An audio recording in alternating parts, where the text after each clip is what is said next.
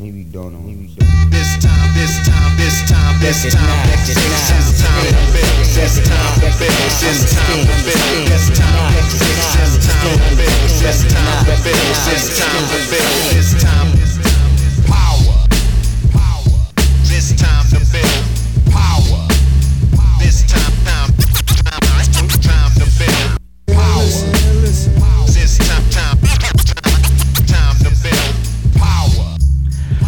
What's up, everybody? I'm your host, Chris Hampton, And this is Nate Drolet. and together we form Siskel and Ebert. Do you know who Siskel and Ebert are? Not a clue. You don't have a clue? No. Oh man, they were they were movie critics back in the day. I think Siskel was the tall, skinny one, and or maybe Ebert was the skinny one, and one, there was a fat one too. So I feel like someone just put them together because they looked cool next to each other. But they were movie critics, and today we're going to be critical of climbing gyms. So today we're Siskel and Ebert, another dated reference on my part. Am I the short, fat one? Well, you're a little taller than I am, so I can be the short, fat one. Boom. I'm okay with that. Um, today, Nate and I painted logos in the machine shop. We're They turned out almost amazingly. done with the damn thing. hmm It's almost there. I'm so psyched to be able to get back to training and climbing and not having to be a fucking carpenter. I don't know how people do it. Way faster than I do. That's how they do it. Yes. Frankly. Yeah, this shit is hard. And uh, you know, if you saw the title, some of you are very, very excited that we're about to bash on gyms. And that's not really what this is about. We're not trying to like destroy gyms because we've both gotten great benefits out of gyms, right? Oh, yeah. And and I mean every one of these things that we're going to mention has a solution. Some of your gyms are already providing the solutions and I think that's pretty badass. I see it more and more out there as we travel actually. Um, so that's kind of cool.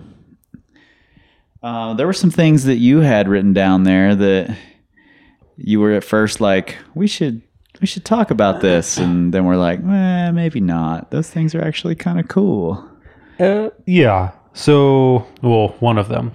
Um, I see what you tried to do. yeah one of them is cool Yeah, the other one you liked. Um, so first one is World World Cup boulders, uh, and honestly, I'm not really ma- that mad at them. Like, you know, this is one of those things that I feel like a lot of people probably thought like, ah, yes, we get to start bashing World Cup problems. yeah Um, but no, like, mostly the outdoor climbers like the Mm-hmm. the old crusties uh, who who think that everything in the gym should be geared toward the outdoors peter beal um, i see you out there peter those people generally speaking probably hated the the world cup boulders coming into gyms but i kind of dig them frankly yeah, I think they're good. Like they're, you know, it's it's still climbing. Like it's much more athletic. That's for sure. Yeah. Um, it requires just a different type of skills. You know, and I think if they're not taking taken to a complete extreme, then yeah, they're cool. Like they're a fun thing to kind of keep in the mix. Um, you know, you can only climb on like steep crimps for so long, but uh, yeah. So I don't really have an issue with them. Anything you want to say on that? Nah, I, I'm I'm a fan of the World Cups, so we're not gonna bash on that at all. I think they're super fun and more applicable than most people give them credit for. Yeah. So No, totally. Um, and then, so the other one I can kind of, this is the thing that you wanted to bash on, yes. but I disagree. Um, and to me, it's five star rock climbs. And the idea that every, because I remember at one point there was an interview with a setter. Maybe it was a climbing gym up in Canada, but he was saying, you know, we try and set all five star rock climbs, if not at least four star rock climbs. Like, you know, we have the capability, so everything we set should should be should be great. And I disagree with that, um, mostly because, like, if something's five star, like in a gym, the way something is typically deemed five star is someone didn't complain about it for the most part, which means you're trying to more or less pander to everyone. So there's always going to be feet where you want them. You know, the reaches are never too far. Like everything's just kind of nice. But like that doesn't really happen outside. Right. Um, and I totally agree with that point. My definition of five star is just different, and probably different than most people's. Like, Mhm. if if I were to give stars to all of the boulders in the machine shop that I do on my warm up circuit, I would call them all five star. But by your definition, they'd be like one star at best because the reaches are huge, the feet aren't where you want them at all. Mm-hmm. There's some tweaky ish holds. You Some know, of the holds so face the wrong direction, they, Chris. They face the wrong fucking direction and they don't have a foot where you want it for facing that direction. So, I mean, it's the best one star gym in Wyoming, frankly. yeah. So, I'm- Um, I'm down for my one star boulders. So yeah, that's you know, I guess it kind of depends on how you look at five stars. Like I think, like to me personally, when I look in at a climbing gym, like there's some things where it's like, you know, you need some something needs to be a good challenge, but it may not be the most fun. Like Right. if everything is perfectly fun all the time and you're always having a smile on your face and you're like, this is just a great time, like, you know, maybe you're not trying that hard, or maybe like it's not really challenging you in the ways that you need to be challenged. Yeah, totally. I mean, when I talked to Tonde Katiyo, which will be out soon on the podcast, maybe before this one comes out, who knows? I have no idea how these things happen. Um, And if you don't, no one does. um, when I talked to him, he talked about setting to take people through an entire range of emotions, which I think is really cool. You know, that people should be frustrated, they should be upset, they should be scared, you know, all of those things, and they should be happy. Some things should make them feel like a fucking superstar, Yeah. you know, and that's great, but not everything should make you feel that way. So, Yeah. No, totally. Um, and I completely agree with that. Like, I think you should go through this entire. I mean, because that's what outdoor climbing's like. Yeah. You know, you go through this wide range of like feelings and of. I mean, yeah. Like, how often do you hear this? Like, people will be like, "Oh, that the problem sucks. It's so stupid. Like, I hate it." And then when they send it and they finally like figure it out, they're like, "Have you done this one? yeah, it's they tell so all good. their friends about it. It's really cool. You just got to figure it out." in the gym. Yeah.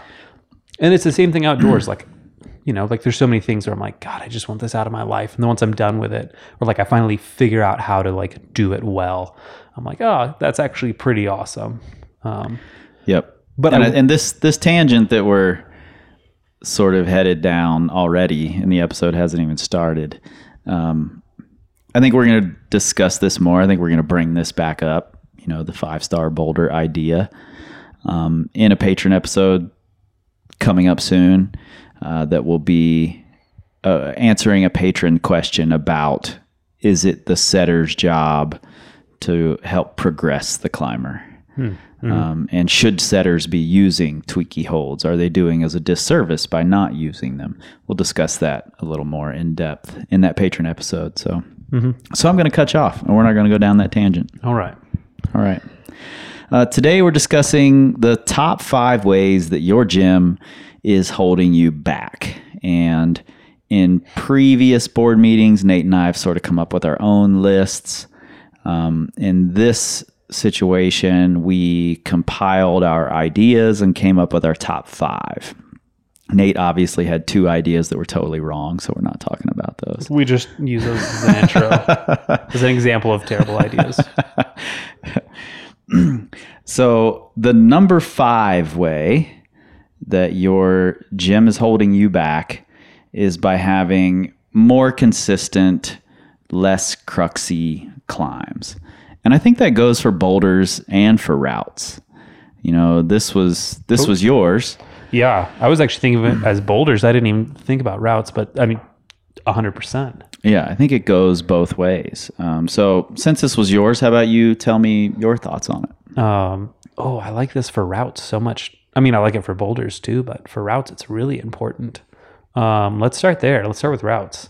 Okay. Like, you know, like a consistent route where every move is roughly the same difficulty.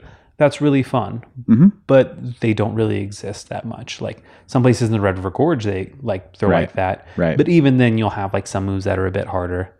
Um, but Here they don't happen at all. no, God, no. Um, but what happens is you take someone who is really good at just chugging along, and you throw like one stopper move in front of them, man, they just get shut down. I've met that guy. Yeah. I'm sitting next to him. Um, but I mean, like a lot of, like I learned how to sport climb in the Red River Gorge. And so that was very much me for a long time, like learning how to change the diff, like change the intensity that I was climbing with. And so if you're climbing in a gym where they're very smooth and flowy and like everything's about the same, like you don't learn that skill of how to, Right. how to change pace, how to be like, okay, this is To dial up the intensity. Exactly. Like, okay, I'm at a two right now. Like, I'm just relaxing. I get up, okay, here's a, like a 20 move power endurance section. I need to rev up to like maybe a six. And it ends with like one hard move. So I need to rev up to like an eight or a nine. And then it's easy again. So I need to go right back to a two. Right. Like, those are mandatory skills. And if you look at great rock climbers, guys like Adam Ondra, like those guys are so good at dialing up and down their intensity. Yeah. They can just rev up so fast. And the second they're done, they can just completely relax. Yep. Yeah, and the interesting thing about the like consistent climbs is I think they're a great tool for teaching pump management. Um, and that's a, a really valuable asset for you as a climber. But once you learn the skill of it, you really don't need to practice it that much anymore. Um, and I think the the skill of of dialing up and dialing down the intensity is far more valuable. When you're trained on those consistent climbs, which is how I trained, you know, we purposely set things in the gym. I actually took we had a very consistent route in the gym, the yellow route, um, which all the Classic. Rockquesters from back then will remember. Yasmin and I still talk about it fondly. Um, that there really was no crux, so to speak. Every move was at almost the same difficulty. We actually took that route down, washed it, and put it back up Oh, wow. because we knew it so well that I could just strip it and replace it. And that route was great for me training for the undertow, you know, training for everything on the undertow except for convicted. Didn't do shit for me on that route. Um, but it made me believe that I was good at dialing up the intensity or dialing it down. But really, what was happening is you get to a rest and you take it from the four you've been climbing at and you take it down to three. And then as soon as you start climbing again, you take it back up to four. So you're barely moving the needle when you're in that situation. Um, and the cruxy climbing is really just moving the needle in a much more dynamic way. You know, you're climbing at a three or four, and then you ramp it up to eight or nine, and then you're back down to three or four, or whatever it might be. And I think it's just an extension of the same same sort of um, skill, just a wider latitude of that skill. And Yeah. people are missing out if they don't have it. Totally. And and the gym climbs, you know, you and I sport climbed in Virginia, and those routes were ridiculously fun, so much fun. But we didn't get on anything that was super cruxy. Yeah. You know, it was pretty sustained. And I think that's the direction that gyms are going for the most part. Now, we didn't get on e- on everything in there by any means, so you know, there could be cruxy routes in there and maybe we were just choosing those routes because that's what we both wanted to do. But I do think it would be valuable for gyms to put more cruxy routes in the in the queue. Totally. I completely agree. Um, so then boulders would be next. Um, and this kind of goes back to like the whole five star mentality, but um, You're just trying to bring that in. really aren't you? just sliding that in as much as I can. um, yeah, I mean, like in setting clinics, they tell you that you should make boulders consistently difficult and like they progressively get a little bit harder as they go because you want people to get off the ground. You want people to feel like they're making some progress. right. Um, but the thing is, it's like that's just not how rock climbing is. Like, it can be cool. Like, it's nice to have every move feel about the same, but you need to be able. I mean, it's the same thing with sport climbing, but to a much more extreme level. Like, you need to be able to pull off the ground and try 100% first move. Yeah, that's totally. a, that's a necessary skill, especially like, oh god, like sit starts where it's like, mm-hmm. okay, you're now sitting, you're fully relaxed. Now you need to grab that undercling and like put two smears by your face and just like 100% tense up, rip off the ground, and just like try a really hard move. Yep. And it's like you, you know, it may take you 70 tries to stick that move. Like that is a skill that has to be developed. But, you know, that's not something that's, that is a one star rock climb right there. Like That's a five star rock climb. that's, um, we have very different scales. Um, I mean, you know, just today in the machine shop, Sam Elias came in, was looking th- at the holds, and he touched a hold called must match to pass go. And he was like, oh shit, this hold is heinous, you know? And I was like, yeah, that's my two move project. And that's what this is. I mean, we definitely fall into the trap setting in there of being consistent with our difficulty. Mm-hmm. And that was one of the first boulders I put up. Like, I just want this two move heinous ass project. And now you've got a, a one or two move heinous project as well. it's a one move in a match. yeah. Um, yeah, if there was a comment card or if there was a box for comment cards, like I feel like we would already have. I'd be like, these are the best climbs in the gym. Yeah, signed by not the setter. Um, but yeah, like I mean, your matchmaker or whatever that must match Must pass match pass Like go, yeah. People would hate that. Oh, yeah, they would fucking hate It's it. It's horrible. Nobody tries it but me. Yeah, I actually looked at it the other day. Um, but yeah, that's just it. It's like for you, it's great. It's awesome. It's like it serves such a wonderful purpose. Yeah, yeah. And it's the same thing. Like my boulder that is just pull off the ground on two bad crimps and latch another crimp.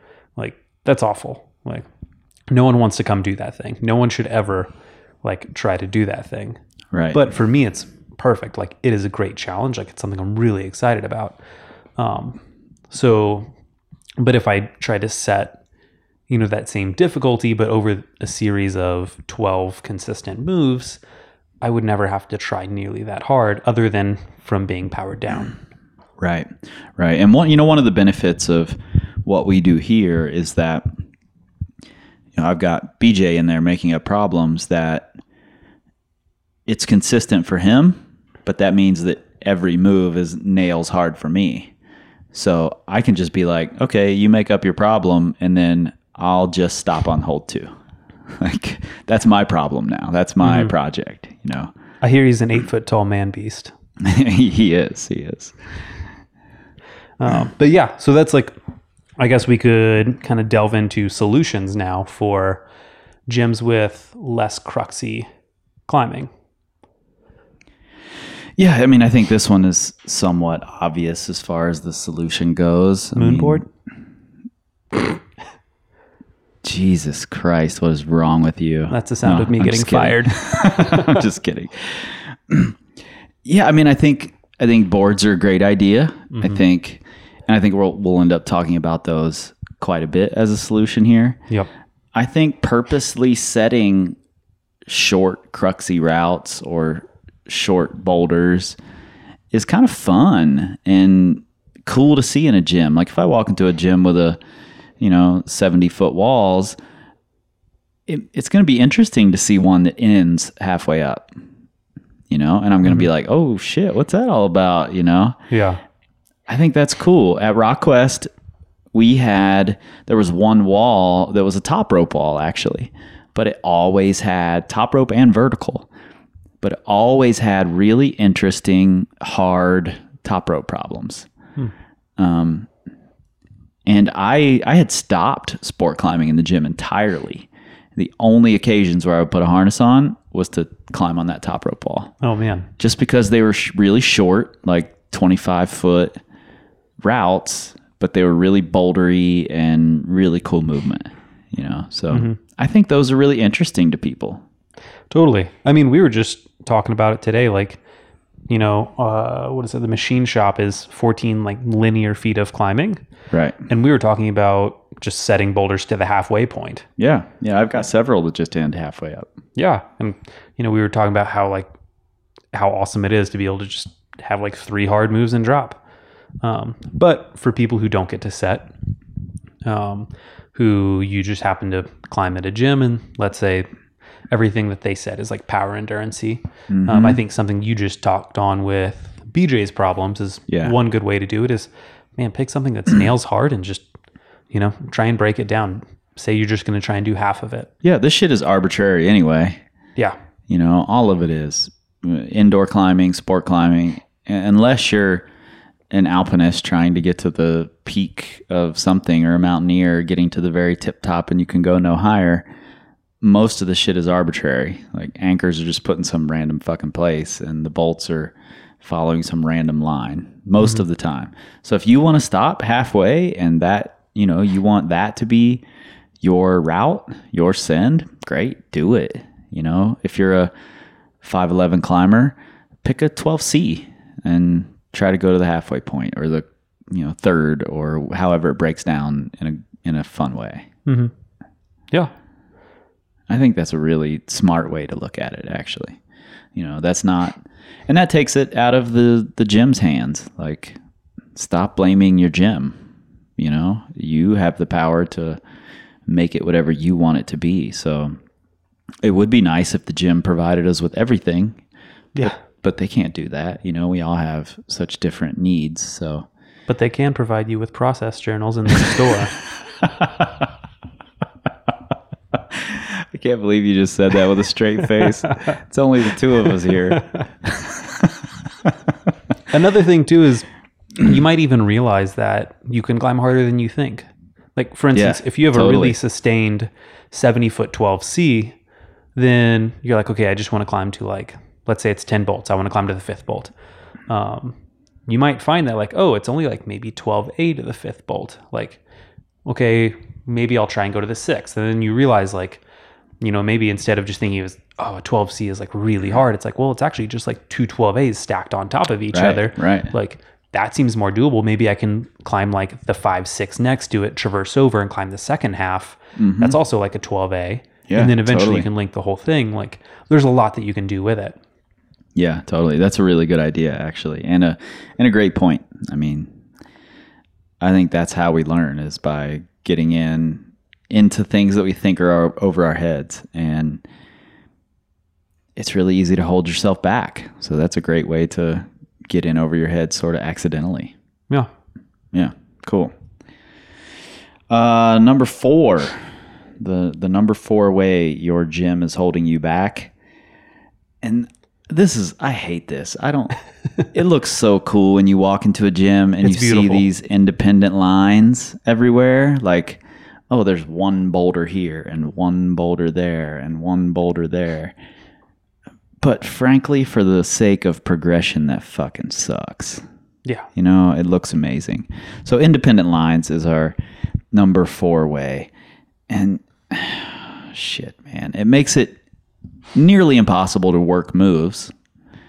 Um, other than, you know, standing on your friend's shoulders or some shit to get up there. I've got a guy I train. Uh, shout out to Dana, and uh, he actually he at one point in his messages he was just like, "Oh yeah, you know," and I used a ladder to get up to the top of this problem to work the red point crux.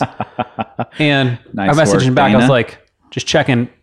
Just double checking I read that correctly. You used a ladder? He's like he's like, Yeah, all the lines are really far apart. So you like you just have to climb it ground up to get to the top. You know, it's like a big crimpy V9 with a crux at the end. He's like, so I just pulled out a setting ladder. Yeah. I was like, there job, you go. Dana. Well done. Yeah. I mean, maybe your gym will get the point. Like, Yeah. stop setting that way. Everyone's bringing in their own Werther ladder.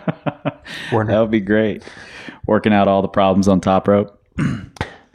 But yes, so independent lines, like this is something that I yeah, it's really tough. Like you you don't realize it until you climb at a place that has this, but you like look around, you're like, oh, you fall off, you know, two thirds height. You're like, okay, I'll just climb up and figure it out. And you like kind of look left and right, you're like, shit. Like I just have to climb the actual boulder again. Right, Like I just have to send this ground up.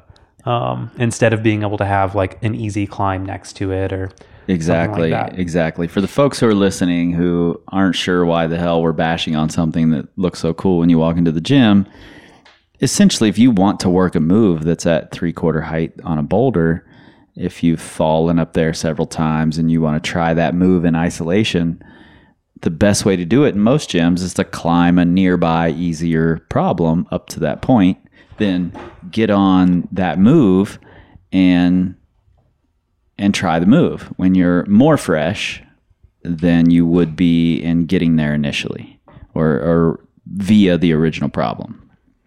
And ideally, there would be jug climbs, and in a lot of gyms nowadays, there are down climb routes everywhere, down climb problems, down climb jugs. Which I just have to say, like, 'cause I think it's Atomic who makes those down climb handlebar jugs. Uh huh.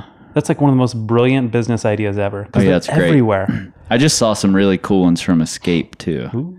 They've got a down arrow. They're Dual Tex with a down arrow. Oh, we have on one in them. the we have machine one in shop. the machine shop. Yeah, they gave it let you know CWA. down climb now. and I put it in a place where you should probably not go any higher. Yeah, that is the danger zone. um, So yeah, that's why these independent lines are problematic because you can't work moves, and working moves, trying moves over and over is in a really essential part of getting better at rock climbing. yeah. No, totally. Like you, like if you're just hoping that you stick ev- stick the moves ground up every time, like you're probably not doing that hard of moves. Like it's, I mean, even just moves on the ground, like the difference between your first go and like your tenth go. There's so many moves that I've tried where I'm like, no, this is impossible. And then after ten goes, it's like, okay, I'll probably won't fall on this ever again. Yeah, yeah, exactly. But if you have to climb an entire boulder 10 times just to get to that move and then be like slightly fatigued and you know maybe there's pressure to try and s- just send it so you're not willing to try as radical of beta like your your chances of actually learning go down drastically. Yeah, and exactly what you said in the you know in number five, the consistent less cruxy climbs. If you if you're able to work those moves in isolation, you might realize, oh, I can climb harder than I thought because you know this is really just two V4s stacked on top of each other instead of I did this V4 now I'm really pumped and those moves feel impossible. Mm-hmm. You know, or now I'm really tired and those moves feel impossible, whatever it is if you can do that second half in isolation, it's much easier to piece it together in your head and go, oh shit, I can link these two things together and do this problem. Totally. And and you sort of lose that with those independent lines. Um, what about routes? I've only been in a few gyms that have really independent route lines, but they definitely exist, and I think it makes it tough, you know, in the same respect. And not that you would necessarily have to reclimb the whole route again because you get to hang on the rope, check out the moves. But a really valuable part of learning a move indoors can be being able to use an intermediate hold or being able to use a better foothold to make the move work for you or climbing up a couple of jugs to clip the bolt above you so that you can work out this section on top rope because there aren't stick clips everywhere in the gym. you Totally. know? And I think that's a really valuable part of getting getting into the higher grades and understanding what's possible for you. Mm-hmm. No, I 100% agree. Like, you know, I've heard the argument that, well, it's not going to be like that outside. So why should we do it here? It's like, Yeah. well, this is a place of higher learning. Exactly. So our goal here is to learn and to get better as fast as possible. Um, it's and so to kind of add something else, like with l- independent lines, is you don't get like intermediate holds. For instance, if I'm trying a boulder and I'm like, wow, that's a really big move, I'm just going to grab this jug on another route on the other boulder, and then I'll use it to bump to try and simulate the move and see what the tension feels like at the end. Right. So your hand doesn't have to travel as far for the move. Exactly. It's like, yes, I can't do that outside. However, I'm indoors. I'm trying to get stronger. I'm trying to learn. Like, I'm trying to figure this out as fast as possible. Like, I want to get stronger and better as fast as possible. Like, that's kind of the goal. Um, and so this helps me do it. So if they're independent lines, like, I no longer have that. Yeah, you don't have that option. Yeah. It's just like having a sport route outside. Like, you know, let's take for instance Dracula at the Red. Super popular sport route. Amazing, amazing line. Um, bolted by Kenny Barker, FA'd by Kenny. one of the best 13Bs in the red, hands down, no question. Originally, the the last bolt wasn't there, and you had to do this big run out through the crux um, to clip the chains. And I had the the fortune of working on the route when the bolt went in. Yes. So I had worked on it a little before the bolt went in, so I knew what that run out was like, and I could do the run out, but it made it exceptionally difficult to work those upper moves. Mm-hmm. If you fell in the middle of the crux, if you fell anywhere in the crux, actually, you couldn't work the moves above it. You had to climb through the lower moves of the crux just to get to those higher moves. And when the bolt went in, which incidentally was at a jug, Y- yes, a great clipping jug. yeah, right in the middle of this big run out, Yep. Then you had more option to rest there and hang on the bolt and then you could try those moves you know that five move sequence or whatever it was. Um, and frankly that made the route more enjoyable for me. You know when i was 27 years old i might have been like fuck that we don't need a new bolt you know and been all crusty and angry about it. But but it just made the route more fun to be able to hang on that bolt, dial in the crux a little better, and then be able to send the route. So that's like that's essentially the same thing as having this independent line where you don't get to try anything up there because you you can't get through this stopper move. Mm-hmm. You know, it's funny that actually happened with Ultra Perm as well, um, because there used to be a bolt up high right before the That red pulled point out. crux. It pulled out, and so when they put a new one in, they were looking for good rock, and they're like, "Oh, we'll just put it." Ended up putting it about twelve feet lower than it was, like significantly lower. Um, and so now it's like quite a large run out to get to the red point crux, and you take a huge whip. It's really steep. And when Ashima Shiraishi came, she tried Ultra Perm and couldn't do the red point crux of it. Couldn't figure it out. Was taking these huge whips. So someone actually went up the line next to it, traversed over, and then lowered down a loop of rope, and then hauled her up past so that she could work the red point crux on top rope. Right. She figured it out, and then so Ultra Perm is 13D, and then like shortly after she did the 14C that links into it. Right. But like be- All she needed was to be able to check those moves out. Exactly. Like the second she knew what she was doing, it was wasn't even a big deal, and she, you know, hiked it from the super low start. Yep. Um, but yeah, so it makes a huge difference even for like a world class climber on something that is more than a number grade below her limit. Absolutely. You know, it probably makes a difference for us too. Yeah, I think I think probably. Uh, so solutions. I mean, I think we go. Bring a ladder. Yeah, pocket ladders. Power company pocket ladders. Jason Kelly used to have stilts, right? He did. That's a great idea. Bring your stilts to the gym at all times. Um, no, I mean, I think partly this is in the gyms. Um, you know, in the gyms realm to to have to fix. I think the independent lines are a mistake for the progression of climbers. I think a section of your wall could be dedicated to independent lines. Sure, great. You could have a few here and there. It looks great for the World Cup boulders. Like It does. It does. And I like it for those actually. Yeah, I think it does a really nice job with those. Mm-hmm. But, you know, I think there should be some sort of area where there are lots of problems. Maybe that's a project wall, spray wall, whatever it is you want to call it. Mm-hmm. Maybe it's a board, moon board, tension board, kilter board, whatever. You know, did I did I say kilter board twice there? No, I just felt like saying tension board twice. okay. Obviously, we're promoting the tension board here. So, um, tension board, tension board, or tension board. Well, you're wearing your tension shirt. One of too. those three. I am. I am. You're right.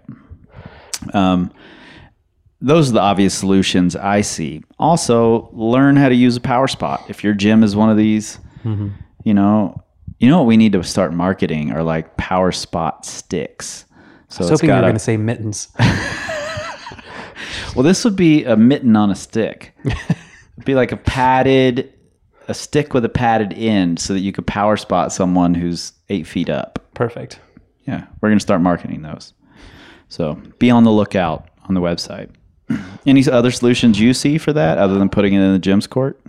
Um, no, not really. Like, I mean, kind of covered it. Spray wall, some sort of systems board. Um, you know, honestly, even if because a lot of gyms include like down climb jugs, even if they just extend it a little bit lower. yeah, pretty much totally. A to lot of the them ground. stop at like safe dropping height. Exactly. Yeah. So if they make even them ex- working jugs. yes. So even if you just Another added thing we could sell. yes, Shit. power company working jugs.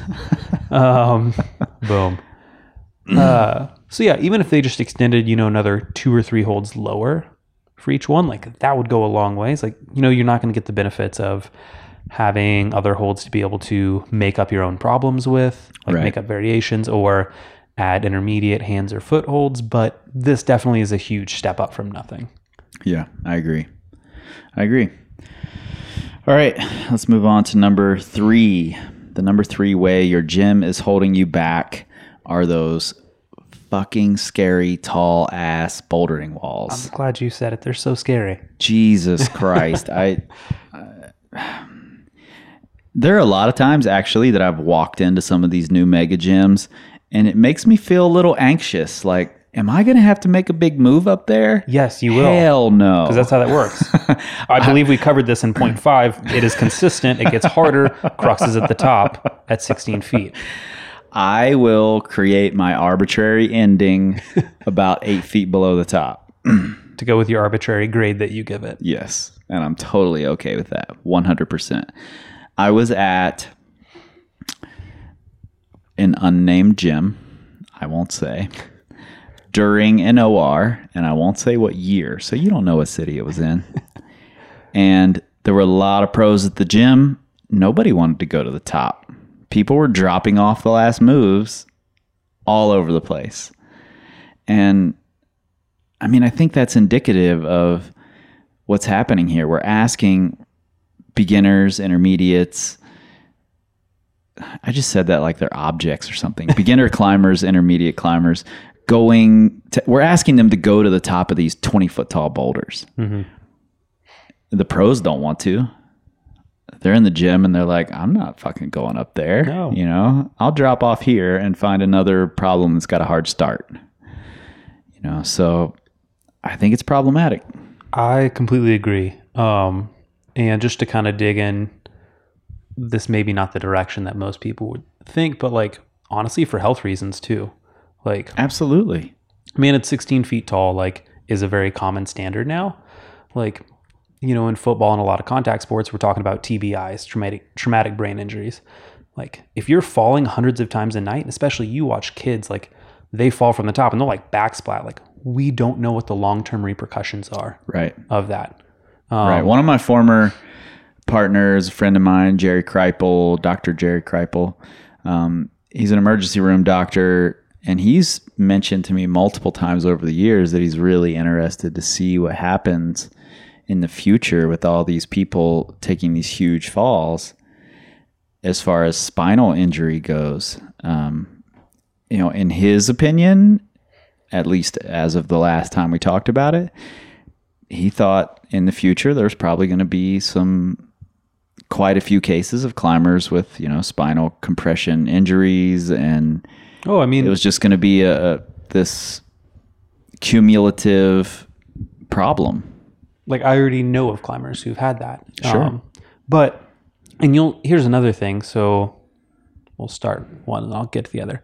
Um, so with youth climbers, especially girls, um, a lot of times girls grow very fast and they don't quite have like the strength to back it up yet. Like you see this with like volleyball Sure. players. gymnasts i was a gymnastics coach i saw it all the time Yeah, like they get kind of gangly and they can't quite handle themselves yet. And so and obviously this is not everyone no, but but this is certainly a common occurrence and it happens with men as well. Um, and actually, this example I'm talking about, I just saw um, a video from a World Cup climber. He's, I think, either from Fran- I think he's from France, but he posted a video of him doing three back to back broad jumps in a row, and on every single landing, he had really severe valgus, so his knee dipped in towards Right, the other. right right Um, And the thing is, it's like if you're landing from 16 feet off the ground and your knee is dipping in every time, like you're doing damage. Like that's going to hurt your knee, your hip, your spine, everything. Like it goes upstream. Yeah. But so you see these girls, um, boys too. Girls is just more common um, because of like that time and when they're growing. And we saw this a lot when I was working as a strength and conditioning coach, and I worked with like soccer, volleyball, so- and uh, softball players. Um, but the thing is, it's like if you can't just squat at body weight, like just squat down, come back up without your knees diving in, you sure as shit can't do it falling off the to- top of a 15 foot wall Right. Absolutely. and that adds up. And the thing is, it's like we don't yet have the protocols in youth climbing to help deal with that. Like I've seen videos from a lot of very, like pretty much some of the best youth programs, and they'll show videos on Instagram of them doing like squats and push ups and stuff. But you watch videos of them doing just air squats, like they're all body weight, but it's like half the kids have horrible form, like they have valgus, like all these things are going wrong. And it's like, cool, you're just patterning something that every time they fall, they're going to use this same shitty form. right. Like, we don't know what's happening long term with this. Mm-hmm. Like, it hasn't been around long enough. We haven't been falling that high long enough. Like, I think we're going to run into problems. Yeah, I think so too. Maybe we're off base. Who knows? Like you just said, we don't know. Yeah. I mean, this is all speculative. Yep. Um, but I would I would caution against it. You know, I would be careful of it. And you know, my my now wife Annalisa has we've talked several times about the fact that she wasn't an athlete before she became a climber and as many climbers are. yeah, and I mean, this is a great sport. In fact, I've read articles in the climbing magazines about how climbing is this like this great alternative sport for non-athletes. You know, the the sport for nerds and things like that. There are two great prep preparations for this. One, either having been a gymnast, or two, having played a lot of video games. both both amazing, pretty much equal standings. Yeah, I mean, dexterity. You know, yes. and because she hadn't been an athlete, she had no idea how to fall. Yes. Completely clueless about how to fall. I see this all the time. And if there's a 16 foot boulder and she's got to fall off the top of it, even slightly out of control, that's trouble. Yeah, it doesn't take much. And you know, you we see it in gyms all the time where people will land from like 10 feet up. Kids especially, and they land like stiff kneed and like Yeah. completely locked down. like they're like pencil pencil landing straight to the mats and they just go rigid the second they hit, they don't collapse. So as far as solutions go, one of mine is, and we talked about this, I think it should be required for youth teams to have some sort of like parkour training. Okay. Just like learning how to land. Like Yeah, and- land, roll, Yep. I would take issue with calling it parkour training. but it's such a fun word. It is fun and it's a fun sport. I mean, I, I was into it for a little Tumbling. bit. My Can daughter and I it were into it. I don't even think we need tumbling training, but we definitely need fall training. If there were a way, and there is, um, I mean, I've seen it in several other sports, to just learn to fall, I think that's more important. And if your real goal is to be a good climber, then tumbling training or parkour training in the traditional sense of the words is probably a little too far. Well, actually, if we're going to the traditional sense of parkour, that's like a German park Figures you would fucking know the pull-up bars and traditional Things. definition of parkour. You're fired. ri- ri- rings and push-up setups. But carry on. So I, I agree. I think we need some sort of fall training for youth climbers. As a as a former gymnastics coach, that's something that the youngest kids coming into the gym, the tumblebees, that's what that's what they were called. That's what their class was. Tumbling, interesting. Continue. tumblebees. But they were gymnasts. Okay. They weren't climbers. will, will they be worse off for tumbling? No, they won't at all. Um, but there was no way I was convincing Annalisa to tumble when she came into the gym to rock climb. Fair enough. wasn't going to happen. Um, but they learned to fall. Uh, they spend a, a, quite a bit of time learning to fall, learning to roll out of falls, learning where they are in the air.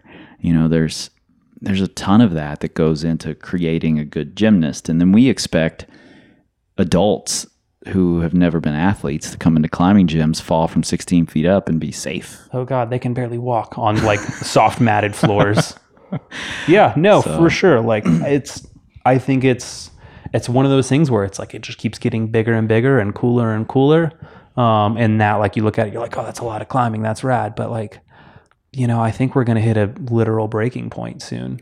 You Yeah. know, we may not know it for another like ten years or something before we start seeing like, you know, it's like with football. It's like, ah, Yeah, I mean the NFL. slamming against each other head first was a bad thing. Who knew? Right, right. But like, it's you know that that sport has so much money behind it, and they're just just learning these things in the past decade or whatever. Mm-hmm. Um, so I think it's something we should be watching out for, for sure. Yeah. And another solution, you know, to take it out of the gym's court entirely is what we've already talked about. Create your own arbitrary finish. Mm-hmm. You know, who who cares? It, maybe you don't get the same points for it, but doesn't matter either. You know, as long as you're challenging yourself, stop wherever the hell you feel comfortable stopping. If you know that one of your weaknesses is pushing outside of your comfort zone and the the reality of it, the the rational part of it is that if you go another two moves, you're not going to hurt yourself. You're just afraid of it, then sure, push through that. But if there's real danger involved, then by all means, just fucking stop. yeah, we're just we're just at the gym to get like stronger and better. Like, you know, if there's a, the biggest thing you want to avoid in training is getting hurt because that's like that is the opposite of training. Yep. Like, so if there's a chance of it, it's like that's probably not doing you that good. Or if there's a high likelihood. Um, I will say one thing. Um, I do think like the ramp walls are kind of cool where pads Yeah, with the pads, Pads kinda rise up with it. you. Yeah. yeah, I think it's neat. Um, it's really cool because you can get a lot of climbing out of that. Like, I think that's a kind of a neat uh, modern take on things. They do end up becoming endurance climbs most of the time. hmm And so that's my next point with tall walls is that they're all kind of endurance climbs. Yeah. Like, it's really hard to do a five move boulder on, you know, a 16 foot wall if it isn't just like giant jumps between volumes. Yep. And that's a mistake I made early on was, you know, we had climb time in Cincinnati, which was a, which is, is, uh, I shouldn't say was, is an absolutely amazing bouldering gym. And they're opening a new facility soon. Um, and, and it, we were lucky that it was there. But what I would do when I went in there, because the bouldering walls are huge, is I would gravitate right toward the longer problems um, and just play to my own strengths. You know, I would avoid the things that some of the stronger guys in town, uh, Dan Rush and Aaron Schneider, were were doing these just a couple of moves at a time. You know, rather than going all the way to the top of the wall. And I was just short sighted and went straight for the longer problems. So it became endurance. Yeah. You know, and I think there's value in both. Like, you don't want to be that guy that gets pumped on six move rock climbs. Totally. But if you can't do hard moves, then you're kind of hosed. Yep, absolutely. Uh, before we take a break, I have a, a pop question for you. For the gyms who have really tall walls, which is the better solution out of these three? Chop your walls off, Ooh. add more pads, Okay. or just finish your boulders at a lower spot? Quick, you're being timed. this is Jeopardy. Lower boulders. All right. I do like um. You don't you don't get to talk more. You just had an answer. That's all you get. I was just say I like that Climb So Ill has their kids boulders only go to halfway.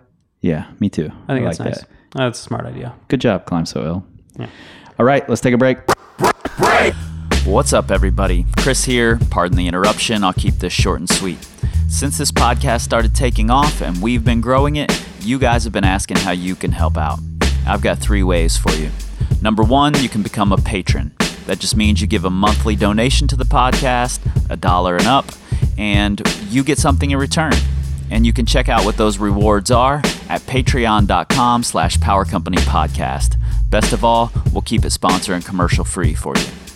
Number two, you can rate us and review us on iTunes.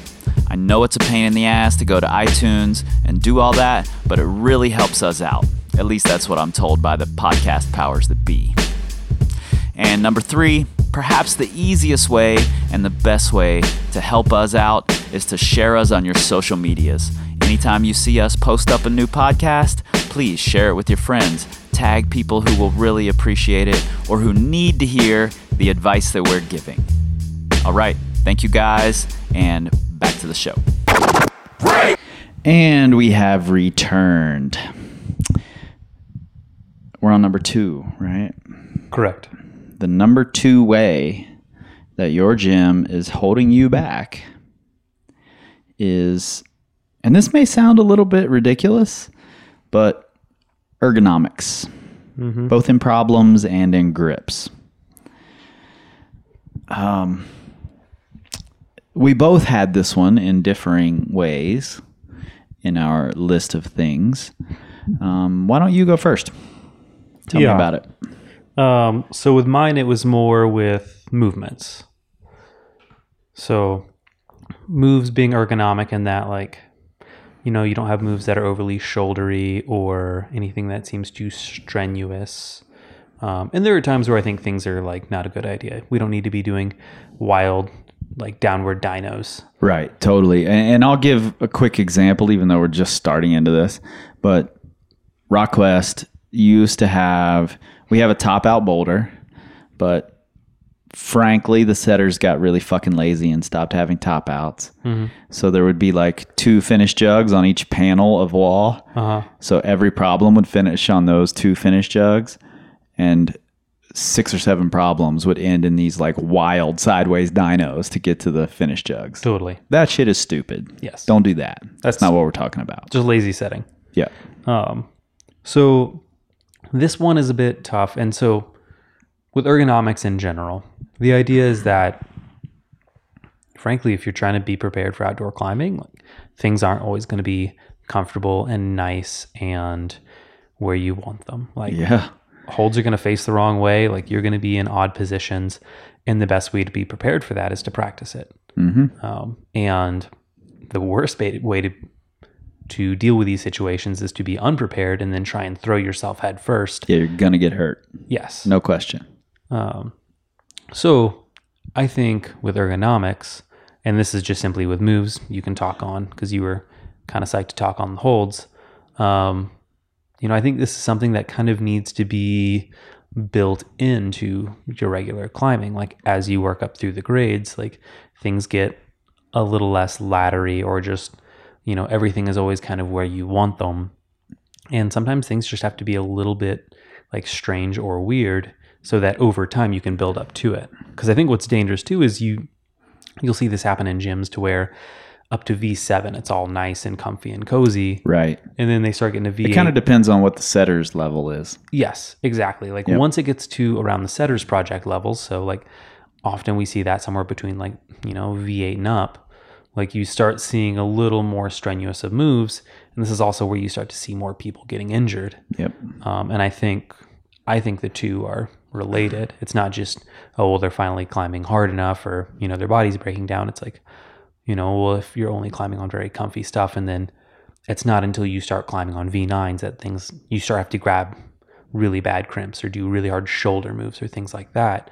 Like if you've been spending your entire climbing career not doing that or the bulk of it not doing that, then you're going to be in trouble when it does hit. Yeah, I, I agree completely. And it's, you know, you said it's tough, um, and it is most definitely. Uh, it's hard to know when to put in those sort of strenuous moves where it's going to tax somebody um, in a way that they're not used to being taxed. But I talked to uh, both Tonde Katiyo and Jeremy Ho recently at the CWA, and both of them talked about having this sort of system where they gradually lead climbers into being able to do more strenuous moves, grab harder grips, um, do more technical movement. And they set for them in such a way that as they progress, as you go from, you know, V2 to V4, you're doing just the next step up in these shouldery moves or big drop knees or whatever it might be. And I think that's a really interesting way to look at setting. Um, and something that hasn't been explored enough, in my opinion. Um, maybe I'm just missing it. I don't spend a ton of time in gyms um, unless we're on tour.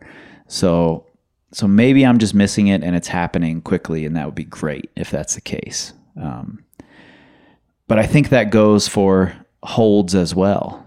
You know, people come here to Lander and get Oh hurt. man. Yeah. It, it happens frequently. And I've been thinking quite a bit about it. Um, I rewatched uh, the, the film Wind and Rattlesnakes about lander climbing, a history of lander climbing the other day. And Steve Bechtel makes a comment in the you know, in the film that BJ Tilden has built his entire style around this area. and I don't think that's true. I think what's true is that the area has built BJ Tilden's style. And that occurred to me when I was going I was warming up one day on a 10B and there's a pretty big pool on a mono. Mm-hmm. And I'm like, wow, this this is it. And I started looking more and more and there are there are monos on 510s somewhat regularly around here. 511s, they're a little more. 512s, they're frequent. 513s, it's hard to find one without a mono. Mm-hmm. So, though the climbers that grow up here get used to those types of holds. They get used to tiny little crimps, like Crosley little painful tiny crimps, mm-hmm. and they get used to mono pockets. Climbers that grow up in gyms in the Midwest where the gym says, "Oh, we can't put pockets on the wall because it's a liability and we don't want you to get hurt." Then they give these climbers gym to crag clinics and teach them to go climbing outside and send them off to Lander, Wyoming, where they're going to blow up their fucking fingers. Mm-hmm. I mean, it's not their responsibility once they've left the gym, but as soon as you're having these gym to crag conversations, you're taking some of the responsibility, whether you like it or not. So I think it's a mistake to not include some sort of preparation as far as grips and movements go. Mm-hmm. I don't know what the liability looks like for that, so I'm not faulting the gym. I understand that it's a business. It's problematic. You don't want people hurt in your facility. Hurt customers don't get memberships. Yeah, totally. I get it. But I wish there were a way, and maybe there is, that I'm just not seeing for the gym to help climbers get better at these tweaky holds, difficult, tweaky sort of movements. Mm-hmm. Yeah, you know, I, we had talked in a previous podcast, and I had mentioned how I talked with Tom Randall of Lattice uh, while he was in Houston, and he was very surprised when he was traveling around the states. He was just like, "Yeah, like the gyms are really almost the exact same here as they are back home in the UK, but the difference is back home there are just a bunch of really nasty little crimps, and over here y'all have your giant blob sloper holds." Yep. Um, which don't get me wrong, I love my blob sloper holds. I do too, and and because I love them, that's what I gravitate toward. Mm-hmm. And I, I very quickly can realize that I've spent the last three weeks only climbing on blobby slopers, you know, and not grabbing any little crimps. Mm-hmm.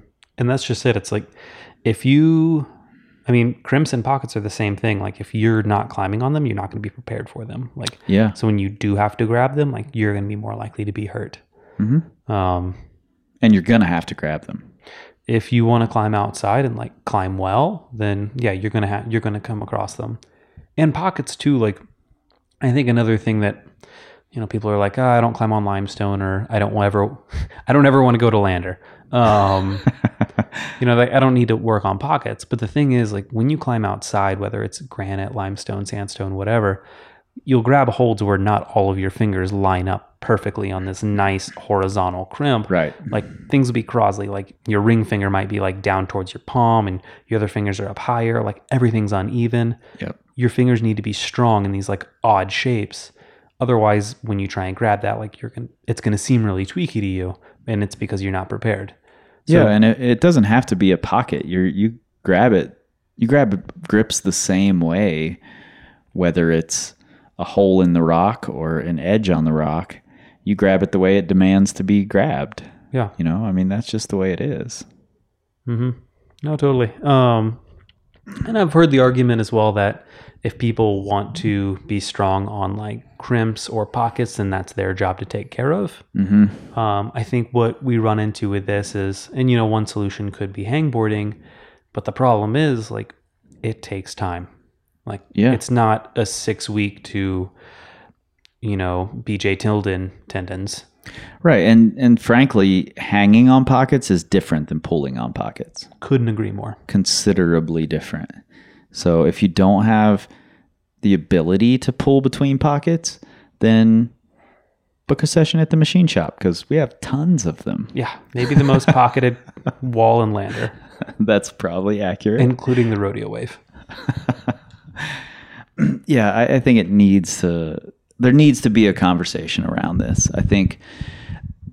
Yeah, I mean, if we're gonna have these tall ass walls where people are going to get hurt down the road, why are we so afraid of these smaller, less significant injuries?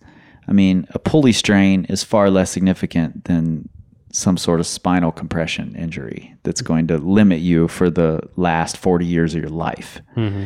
You know, I don't know. I think there needs to be a conversation around it. I'm not the person to have that conversation, but I, I would love to spark it. Yeah, yeah. No, it's. It, I, I can definitely see a gym's perspective too of if Yeah. they say, "Hey, it's not my job to prepare people for climbing outside." Like this is the equivalent of a roller rink, Right. Like, and I've been to gyms where that is their approach. Like, Yep. I worked in roller rinks for a large part of my life, so I get it. Um, so yeah, like I get it. It's but you know, if your plan is to be a well-rounded climber who can go outside and climb hard without getting hurt, like these are things you need to take into consideration. Yeah, you have to. There's just no getting around it. And you know, you look at all these photos, these images of our heroes in climbing. Um, there was just one on the Big Up Instagram page of Adam Ondra, and part of the caption was, "I don't know how he holds on to these." You know, and you look at the photo and you can't even tell what the hell it is he's holding on to. They're absolutely minuscule. Mm-hmm. You can't learn that in today's gyms. No. You know, you're gonna get hurt trying. You might be stronger than Adam Ondra. You might be this prodigy who has the potential to be the next best climber. But if you don't learn on the tiny crimps and the little pockets that all of today's best climbers came up on, there were pockets all over the gym when I was climbing in the gym. I mean, Yaniro pockets were ubiquitous; they were everywhere mm-hmm. if you don't come up on those things, you're not going to be prepared for them when you go outside. Yeah. So, gyms, I think that's partially up to you. I think that, you know, like we mentioned, hangboarding is an option. I don't think it's the full answer. So, hmm. I definitely put this one in the gym's court as far as maybe you should consider it part of your job to prepare your climbers to go outside in more ways than just gym to crag clinics. You know, don't hang up hammocks, that kind of shit. Yeah. Yeah. So we're to our number one. We need a we need a drum roll sample. I'll get a drum roll to put in here. Perfect. Okay, cue drum roll now. And our number one way that your gym is holding you back. This is something that has been a pet peeve of mine for quite a long time. Quick turnover. Mm-hmm. I know that sounds silly. We like it when there's new problems. You know, I've climbed all the V7s in the gym. I need some new V7s. So then your gym provides. You get lots of new V7s. And lo and behold, you're stuck at V7. How does that happen? I don't know. Yeah. No, it's a it's a funny thing because I remember when I first started climbing, that was like the classic critique of climbing gyms was Yeah. "Ah, it's a cool gym, but man, they their turnover's terrible. Like it's like that was the go to. Mm-hmm. And now that's not even a thing anymore. Like I, I can't remember the last time someone complained about gym turnover. Like, Other than it's too fast. Like I don't get to work on my project because and you were the only person I know who complains about it. but more should. Lots of people do now because I've prompted them to complain about it. I mean, it's a real thing. Like, yes, like having.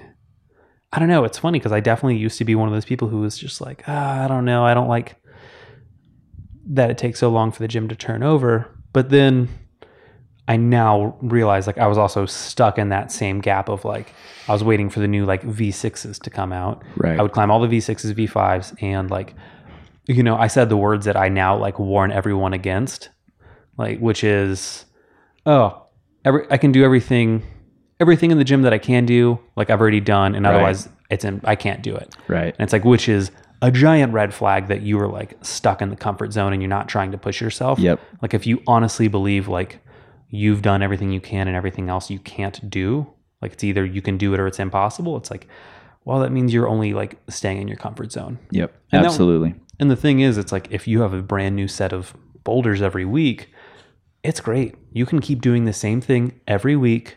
I mean, it's like getting on a treadmill and so like, many people do. I'm just going to jog at the same pace Yep. Every week, like twice a week. And who knows? Maybe I'll become a world class marathoner at this rate, Yep. I or I'll mean, keep climbing or jogging at the same rate. Yeah, which is exactly what you're going to do. I've seen it happen over and over and over. We had, you know, even when a gym would leave up some projects for a little while, when they reset a new area of the gym, people tend to flock toward it. You know, I used to see it at RockQuest all the time. That we had four four zones on the boulder, and each zone got reset every four weeks.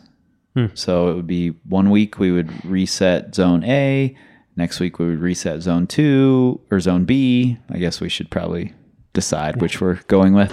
Next is Charlie. so you would reset the whole boulder in a four week cycle. And what would happen is in zone one, all the new boulders, you'd go in on Tuesday night, everybody's on the new zone. totally. You know, I'd be like, peace out, y'all. I'm going over to the zone that's going to be here for a while so I could try some hard shit. Mm-hmm. Everyone would send all the things up to their comfort zone, up to their comfort level. Then next week when they would come in, zone two is ready. Let's send all the things that's that are at our comfort level, and it would just keep going around the boulder that way. And it's perfect because so many people climb like, you know, around three, four days a week. And that's about how long it takes for them to climb all the moderates, all the Yep. things just below their level. And, you know, to have your like two day projects that they can finish off. Right. And there's the next set. Yeah, and it's it just keeps people at a very slow rate of progression, or keeps them totally stagnant. Mm-hmm. Um, and I think that's that's a problem. It's sad. It's you know, I'm being honest here. It, it hurts my feelings to watch it happening because gyms could give people some sort of uh, some sort of easy way in to progression if they chose to. And I mean, I think the circuits idea that Tonde Katiyo talks about is a really interesting idea and and alleviates this problem uh, to some degree anyway. Um, and you know, you'll you guys will hear about that in the episode with Tonde when it comes out, which who knows when that'll be. Might be before this one comes out. Who knows? And um, but otherwise, I I think it's really up to the gym to have an answer for this. And you know, luckily, I think most are nowadays. A lot of them are leaning toward having some solutions. Um, and the way I see it, the best solution is having some sort of project wall, some sort of board, um, tension, tension, tension, moon, or kilter, kilter, kilter. One of those. Yeah. Um, one of those seven will will do fine. Um, I think those are good answers to allowing for long term projects. Long term projects do several things. Not only do they give you something to work on over time, but they give you a really nice way to gauge your progress. if the gym if the gym's grading changes, all of a sudden you jumped from V6 to V9, and then three weeks later you're back to V6, and you're like, what the fuck happened? How did I get really strong and then really weak? You know, which happens all the time. which happens all the fucking time. like setters go on a trip out to like Yosemite or somewhere or like Yeah. Hueco and then they all just get crushed or something. They're like, okay, we got to revamp our grades. Like from now on, V9 is V6. Like, and Yeah. man, like I get messages from, I'm sure you get these too from my clients all the time where they're Mm-hmm. like, yeah, the setters, like, uh, they're on a new tear and all the grades are weird. Uh, so I don't know what's happening, but I think I feel strong. Yeah, totally. I, I hear that kind of thing all the time. And the best way to gauge whether you're actually climbing better or not is to have some sort of long term project and you know, things that you can repeat regularly um, to gauge how it feels. Yeah. Uh, if you don't have those, it's really tough and really easy to get caught in this this like washer cycle of the same same grade over and over and over. Totally. Man, it's funny. I remember uh, when I was climbing at TVA back when I was in college, um, Jimmy Webb and Brian Voges would always have like hard projects going up. But when they would like strip a wall, like they would just leave their project up, like strip the wall and reset it Right. around the project because that had to stay. Um, and yeah, that's like, you know, I think there's really something to that. Like having, you know, and that means it would have been up for a month at that point or something along those lines. Like, yeah, I think there's a lot of value in, you know, it's not saying like you need to just work one project for a month straight, but you need to be able to have that. Like, you shouldn't just be doing, oh, yeah, it took me like hmm, two sessions, like, or I did it first try, third session. Like, Yeah, not everything should be that way. no, like, I mean, Those shouldn't be your hardest projects of all time and that's and that's all the time you get. You know? yeah, if you're trying to move like wall to wall as they turn over, um, you know, and I think there can be value for newer climbers in a fast turnover. Yep, I agree. You know, they're getting to climb on higher volume, like they're getting to see more new moves. So I think it can be good for them, but I think once you've been in it for a while, like that's yeah, you're just stuck on a treadmill at that point. Yeah, yeah, I agree. So, I mean, other than that, other than having the project walls, are there any other solutions you see for people? Because you know we're not going to convince the gyms. Their their money comes from people coming in who aren't training to because they're hardcore rock climbers. Mm-hmm. You know, so the the turnover is great for them. Ooh, I don't know. What would be a cool one? Like, I'm just thinking complete hypotheticals. Like what? like what if anytime you stripped a wall and you're going to rotate it, if you like took a vote of what was the best, like let's say of like three spectrums, like of you know like V5, seven, and nine or whatever, what was hmm. the best? And left those up for a while. even better, you take them down, you wash them, put them back up exactly how they were, and then just let them sit for one more round. That would be kind of cool. I, mean, like I- that idea. I don't know if anyone would actually do this, but it'd be kind of neat. Um, yeah, I don't know. Um, I mean, otherwise, other than you know having like a systems board, something along those lines, or like a project wall, like it can be kind of tough. And it's like what you talked about. Like you need to be able to kind of benchmark where you're at, like with your climbing. Yeah. And Yep. the best way to do that is with climbing, because you know we've all, a lot of us have fallen into a trap of like, oh well, I can do X amount of one arms, or my front lever feels like this, or like Where I can hang with this much weight on this size edge. Or E- exactly and you realize all these things like are very manipulable um, we'll pretend i said that well um, they're, they're very malleable um, Yeah. like these are all very trainable things and you can jump them up or down very fast um, and they're not always a great picture of how your entire climbing is Right. You could take all 20 of your assessment data points and add them together and maybe figure out where you're at. Or you could climb a boulder that you regularly climb and you understand everything about it and you know how you feel when you're on it. Mm-hmm. yeah no it's Whichever. It's up to you. Yeah.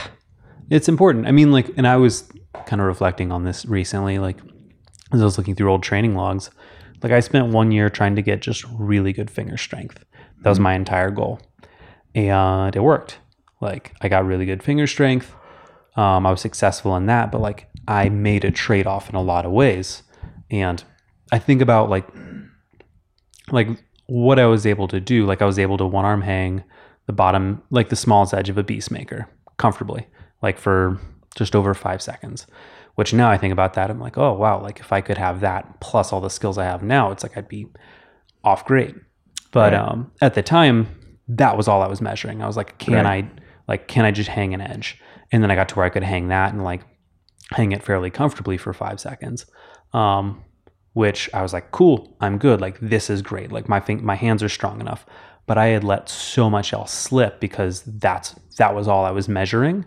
Yeah. That it was like, oh, it was really useful for some things, but then, you know, it's like now it's like even though I can't even touch that right now, like I am way better off on a lot of climbs than I would have been then.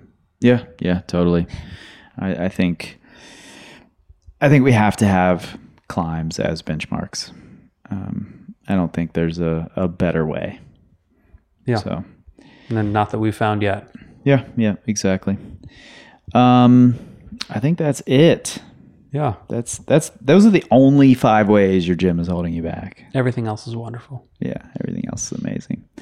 Um, no, and it- you know, I just want to say this again. We're totally not trying to bash on the gyms here because I, I do think gyms are doing a great job of providing for climbers. I mean, And they just keep getting better. yeah, I mean, there's there's these mega training areas now. There, tons of gyms have moon boards, tension boards, and kilter boards. There's there's stuff all over these gyms. If if you're not finding a way to improve yourself, then more likely than not, you should be looking at yourself first.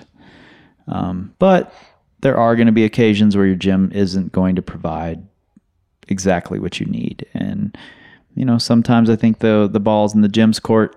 Sometimes I think it's in yours. So I think that's what it comes down to is we're just trying to further the conversation on how can gyms better help their clientele, the climbers, and how can how can climbers help themselves to continue to improve. Yeah. So I need to quote that and put it on the website. That sounded pretty good in my head. That was pretty good. So, um, so you guys know exactly where to find us. I don't know when this will go out, so I don't know what cool things we have going on in the immediate um, future. But I guarantee you there are some cool things because we have lots of those on the books. Um, but you guys know where to find that information powercompanyclimbing.com. You should check us out there. We've got training plans of all sorts, of all levels, um, starting from ebooks where it's all just you to proven plans uh, with and without coach communication to fully custom individualized plans if that's something that fits you. We've also got um, in person assessments we can do here in Lander. We can do them in Chattanooga with our guy Paul Corsaro. We've got all sorts of options. So check us out there. Follow us on the Instagrams and the Facebooks and the Pinterest at Power Company Climbing. You can look for us on the Twitter all you want. You can search for days and days and days. You are not going to find us there because we don't tweet. We scream like eagles. This time, this time, this time, this time, this time, this time to build, this time to build, this time to build, this time, this time to build, this time to build, this time to build.